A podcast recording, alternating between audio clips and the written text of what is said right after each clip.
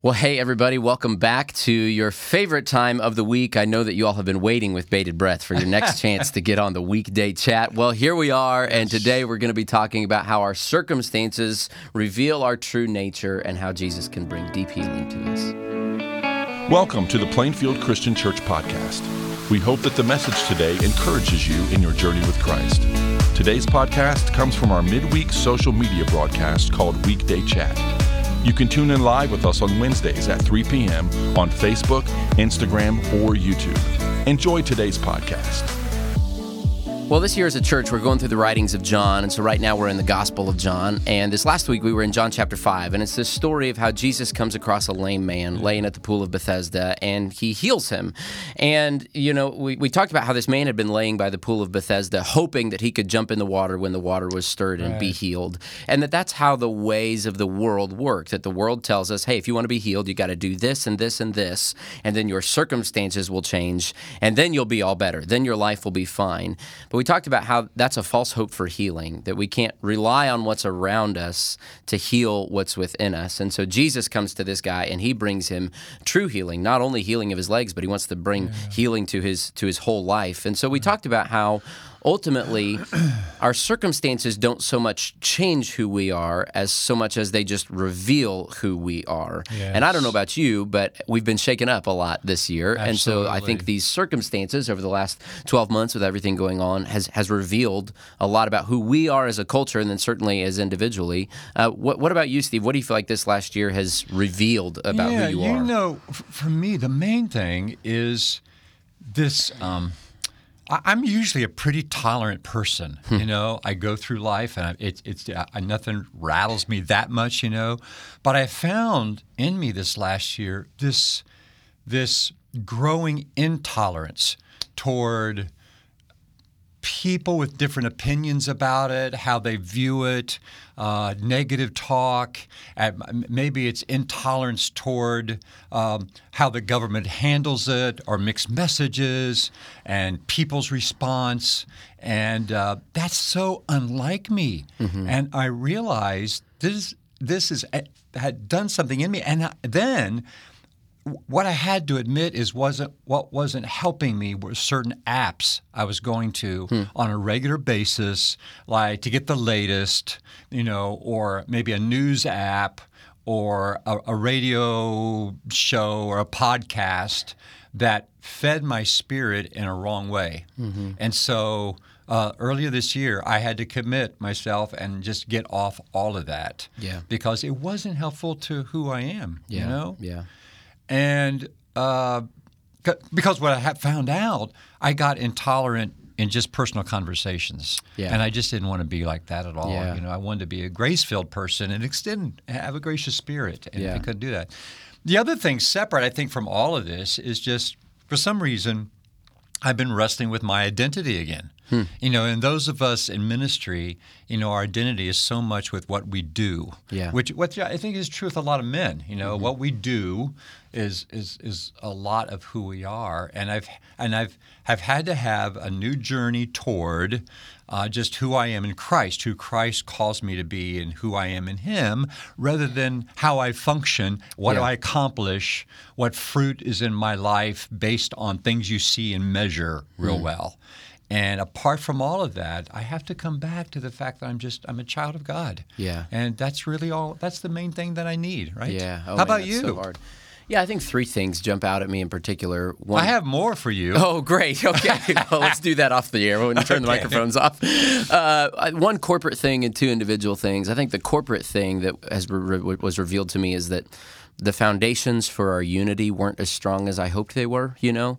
Um, that ideally, as Christians, we can differ in thousands of matters of opinion, but as yeah. long as we share a commonality in Christ, we should be able to take the Lord's Supper together as brothers and sisters and still function together in unity and, and love, right. the unity of the Spirit, Paul calls right. it, you know? Right. Um, but I, I feel like uh, rather this last year has exposed that a lot of our unity was a unity of opinion, that as long as we agreed on the right political thing or the, you know, yes. all, all these kinds of things, and so once our opinions began to differ, then our unity was fractured, and that revealed that our unity was based uh, probably more on our experiences and opinions rather than on a deep commonality in Christ, which is that has to be the foundation for true Christian unity. And so that that revealed to me just the shallowness of some of our unity that um, is easy to pretend we're together when the facades are up, but when those things get taken down, it gets exposed. I think the two individual things that I've learned are number one, um, I need deeper relationships in my life. Um, a lot of people were deeply, deeply shaken and felt very isolated by this pandemic. Their lives were radically altered. To be honest, mine wasn't. Um, that I was really uh, probably too comfortable being alone, you know, and my life didn't change that much when we had to go into isolation and all those kinds of things. And so I think it revealed to me um, that I don't, I don't want a kind of life that can kind of like go on as normal when I have to be isolated. You know, I I, I, just need deeper relationships in my life, um, and so uh, that that was exposed in me. I think the third thing that was exposed in me. Um, was similar to what you said, just how cynical and sharp I could be with my words. You know, I felt myself uh, take a few steps back in that this year. That was yeah. so quick to make a sarcastic comment or a biting yeah. joke, or you know, or to, or to be judgmental. And you know, Jesus said, "Out of the heart, the mouth speaks." Uh, the old farmers used to say, "What comes up in the bucket is usually what's down in the well." You yeah. know, and so that that revealed there's there's something in my heart um, that still needs to embrace grace, and I'm still I can still be kind of a judge and kind of a yeah. Pharisee. And you know, all that, that reminds to. Me too that I didn't I didn't think of this at the time earlier, but you know, when we first started the pandemic, when we had to be, it was kind of nice. Yeah, yeah, it was. You yeah. know, we were preaching. We got up a Sunday morning, man, just keep my sleep pants on and lounge right here and it, it, was after a while that I realized what is happening to me. Why do I find this is kind of a nice relief? You know, we've we filmed our sermon early. And I just enjoy Sunday morning, and then the hunger set in. Yeah, like I am I am really lost. Mm-hmm. You know, and I don't I didn't like. I looked back and thought I don't like that part of me that thought that was okay. Yeah. You know, mm-hmm. because we have to be together. And then when we came back together, even though it was weird with mm-hmm. mask and distancing, it was so much better Absolutely. than just being at, at my house. So yeah. it's a shame on me for yeah.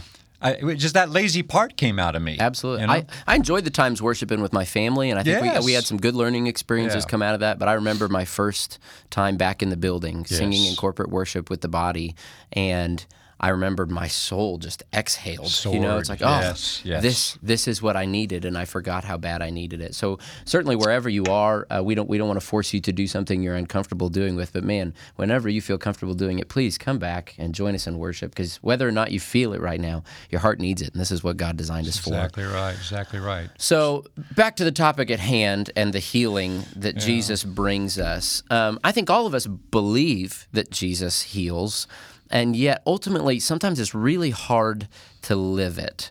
Um, and I think this year has exposed a lot of apathy in some of us, a lot of anger in some of us, a lot of anxiety in some of us. And when we feel those things, apathy, anger, or anxiety, that's often kind of a warning light going off, letting us know that we've placed our trust in something other than Jesus for healing. And so all right. of those feelings are kind of warning signs of a deep rooted heart issues that we're failing to trust Jesus completely and we're still trying to live self sufficiently, that we've placed our hope in other things. There's some idolatry that needs to be exposed. Yeah. So, what's the process of repentance look like? How do we trust and how do we heal? How do we really truly rely on Him to bring healing yeah. to us? One discipline I've grown in uh, in the last several months is confession. Hmm. I, I have been more of a general confessor, I think, yeah. than really getting to the nitty gritty of the condition of my heart or things that are revealed along the way. And that is really hard to do because it's very embarrassing to name and state those things before mm-hmm. a holy God. And so I, it's easy to say, well, he knows all that. So if I just put a blanket statement, I'm okay. But I've, I've tried to step up, spending much more time in confession hmm. uh, before the, that is very humbling to me. Yeah. And it propels me into wanting to do better. And without confession, I'm not sure we do much better. We have to mm-hmm. see ourselves and be willing to do a self-evaluation. It's really hard for me to do. I'm not. I'm not. I'm not been very good at confession. Yeah. And so I have allowed the Psalms to speak to me more that way because David is so honest yes. before the Lord, right? Yes. And he reveals himself. Yeah. And um, along with that, is I've stepped up uh, like my day ahead. Now, hmm. I will always give him my day, but I never walk through the out. Not too. I would say not too often, walk through the hours of my day, hmm. or even walk through like emails I have to send, hmm. and couching that in prayer that I would say things properly, right? That I would handle this situation right. I've just assumed that by God's Spirit it'll all come out okay. Yeah. Well, that's that's immature, and that's that's poor thinking. I the more I have learned to, this is what's coming, then he I, I just sense his presence, and I there's there's a kind of a, a kind of a sense of of, of a joined spirit with God's spirit in that process. Mm-hmm. And the days now that I don't, I find that I get more sloppy and my confession steps up for the next day. Yeah, yeah, yeah. because I didn't do it well. Yeah. So those two things, at least for me, have really have really improved my heart in the last, I'd say, three months probably. Mm-hmm. Uh, confession and then walking through my calendar specifically, and and that required much more time for silence in the morning as well, Mm-hmm. which I am not apt to do unless I really make myself and think about it. That's good. That's really How good. about you? Yeah, I, I didn't think of it initially, but I think your emphasis on confession is good. And uh, Dietrich Bonhoeffer, in his book Life Together, talks about confession. And Yeah. I think for a lot of us, we would almost say that it's easier for us to confess something before the Lord than it is to confess something to another brother or sister in Christ, Yeah. which shows there's something really off with our picture of the Lord, if that's the case, you know? Um, but, but he really encourages you don't just confess things to the Lord, although you absolutely should. But one way of confessing things to the Lord is by confessing them to your brother or sister in Christ and then allowing them to speak God's truth to you in return and help hold you accountable. And so I'd encourage you, um, yes, spend time in confession before the Lord. I do the same thing with the Psalms, and that's rich for me. But also bring it before another brother or sister. And it's, uh, I mean, it's embarrassing and it is humbling, but man, uh, to, to experience the grace from someone else in a very tangible way and then to have them walk alongside you, uh, that's been something that's been really rich for me in the last year that I've stepped up as well as just my own confession to other people and kind of expanding that circle, letting more people in on my brokenness. Um, and that's that's been really rich for me, um, it- is seeing them pour out God's grace to me in a really tangible way and walking with me to get better. The other thing I think uh, that helps me embrace Jesus' healing more than the healing that, that the world brings is just the discipline of fasting. I don't know this is something you practice really well. Um, that honestly, I used to practice really well, and I haven't done a great job of It's the last few keep up. months. Yeah, um, but but fasting is this intentionally doing without something so that we can reaffirm our trust in the Lord, so that we can focus on the Lord more. You know, when Jesus was in the desert fasting, uh, he told the devil when the devil tempted him with bread, "Man does not live by bread alone, but by every word that comes from the mouth of God." And so, whether you're choosing to do without food or do without something for a certain period, we're in the period of Lent right now, leading up to Easter, where a lot of people are fasting from things. It's this reminder that we don't actually need all the things the world tells us we need. We need Jesus. right. Um, and, and that truly we can be completely satisfied and content and healed and whole if we just have Him. And all the other stuff, that can be a cherry on top, but we often need to intentionally do without those things for a period to knock down those. And we've seen that in so many people, haven't we? Mm-hmm. I have been mm-hmm. so humbled by people who live in the midst of continuing ills mm-hmm. and situations that seem hopeless, but they have this abiding joy and this calm in the midst of it all because they found Him to be the true one Absolutely. source for life. Absolutely. Yeah. So, Steve Ashley here asked us a good question. Uh, she asked us uh, whether or not you're a follower of Jesus today. Like, is healing possible for everybody? Is this just people? Does Jesus just heal the super committed Hmm. Christians? Can he bring healing to somebody who doesn't even believe in him yet, or maybe wants to believe but can't? Like, who's this available to and how? Our God is a benevolent God. He, he sees the human condition. He cares about people, period. And sometimes when Jesus met somebody, they didn't even know who he was, hmm. but he healed them and faith was created. Sometimes we have this theology that, you know, if your faith's big enough, then you'll get healed. Mm-hmm. That's not what I read in Jesus' life. Mm-hmm. I mean, sometimes I remember the, I mean, even the, the uh, blind man. He, mm-hmm. he restored his sight. We'll talk about him on Easter Sunday. But he, he said, I don't know who he was. He was that man over there. I had no idea. But by the end, he's saying, He's the Lord. Yeah. And so I love that about our God that He, when Jesus came, He just didn't look for people of faith and got involved. He, he got involved with everybody. Yeah. So I, I now He wants faith to be created, you know, in people. But I don't think necessarily it's a requirement, because, and it's because of the kind of God He is. He's just benevolent. He's kind. He's good. He's gracious. that sort of thing. Yeah. I, I, I love that because in the Gospels we do see times where Jesus does want faith on, Yes. on behalf of the people, and he says, "Your faith has made you well." But Yeah. this text we were in on John five is not one of those. No. this guy doesn't even know who Jesus No. is. He doesn't believe. He's not even nice to Jesus, Right. and Jesus heals him just out of the sheer bounty of His grace. Yeah. Anyway, And I love that afterwards, you know, Jesus finds him. He goes looking for him. Mm-hmm. Yeah.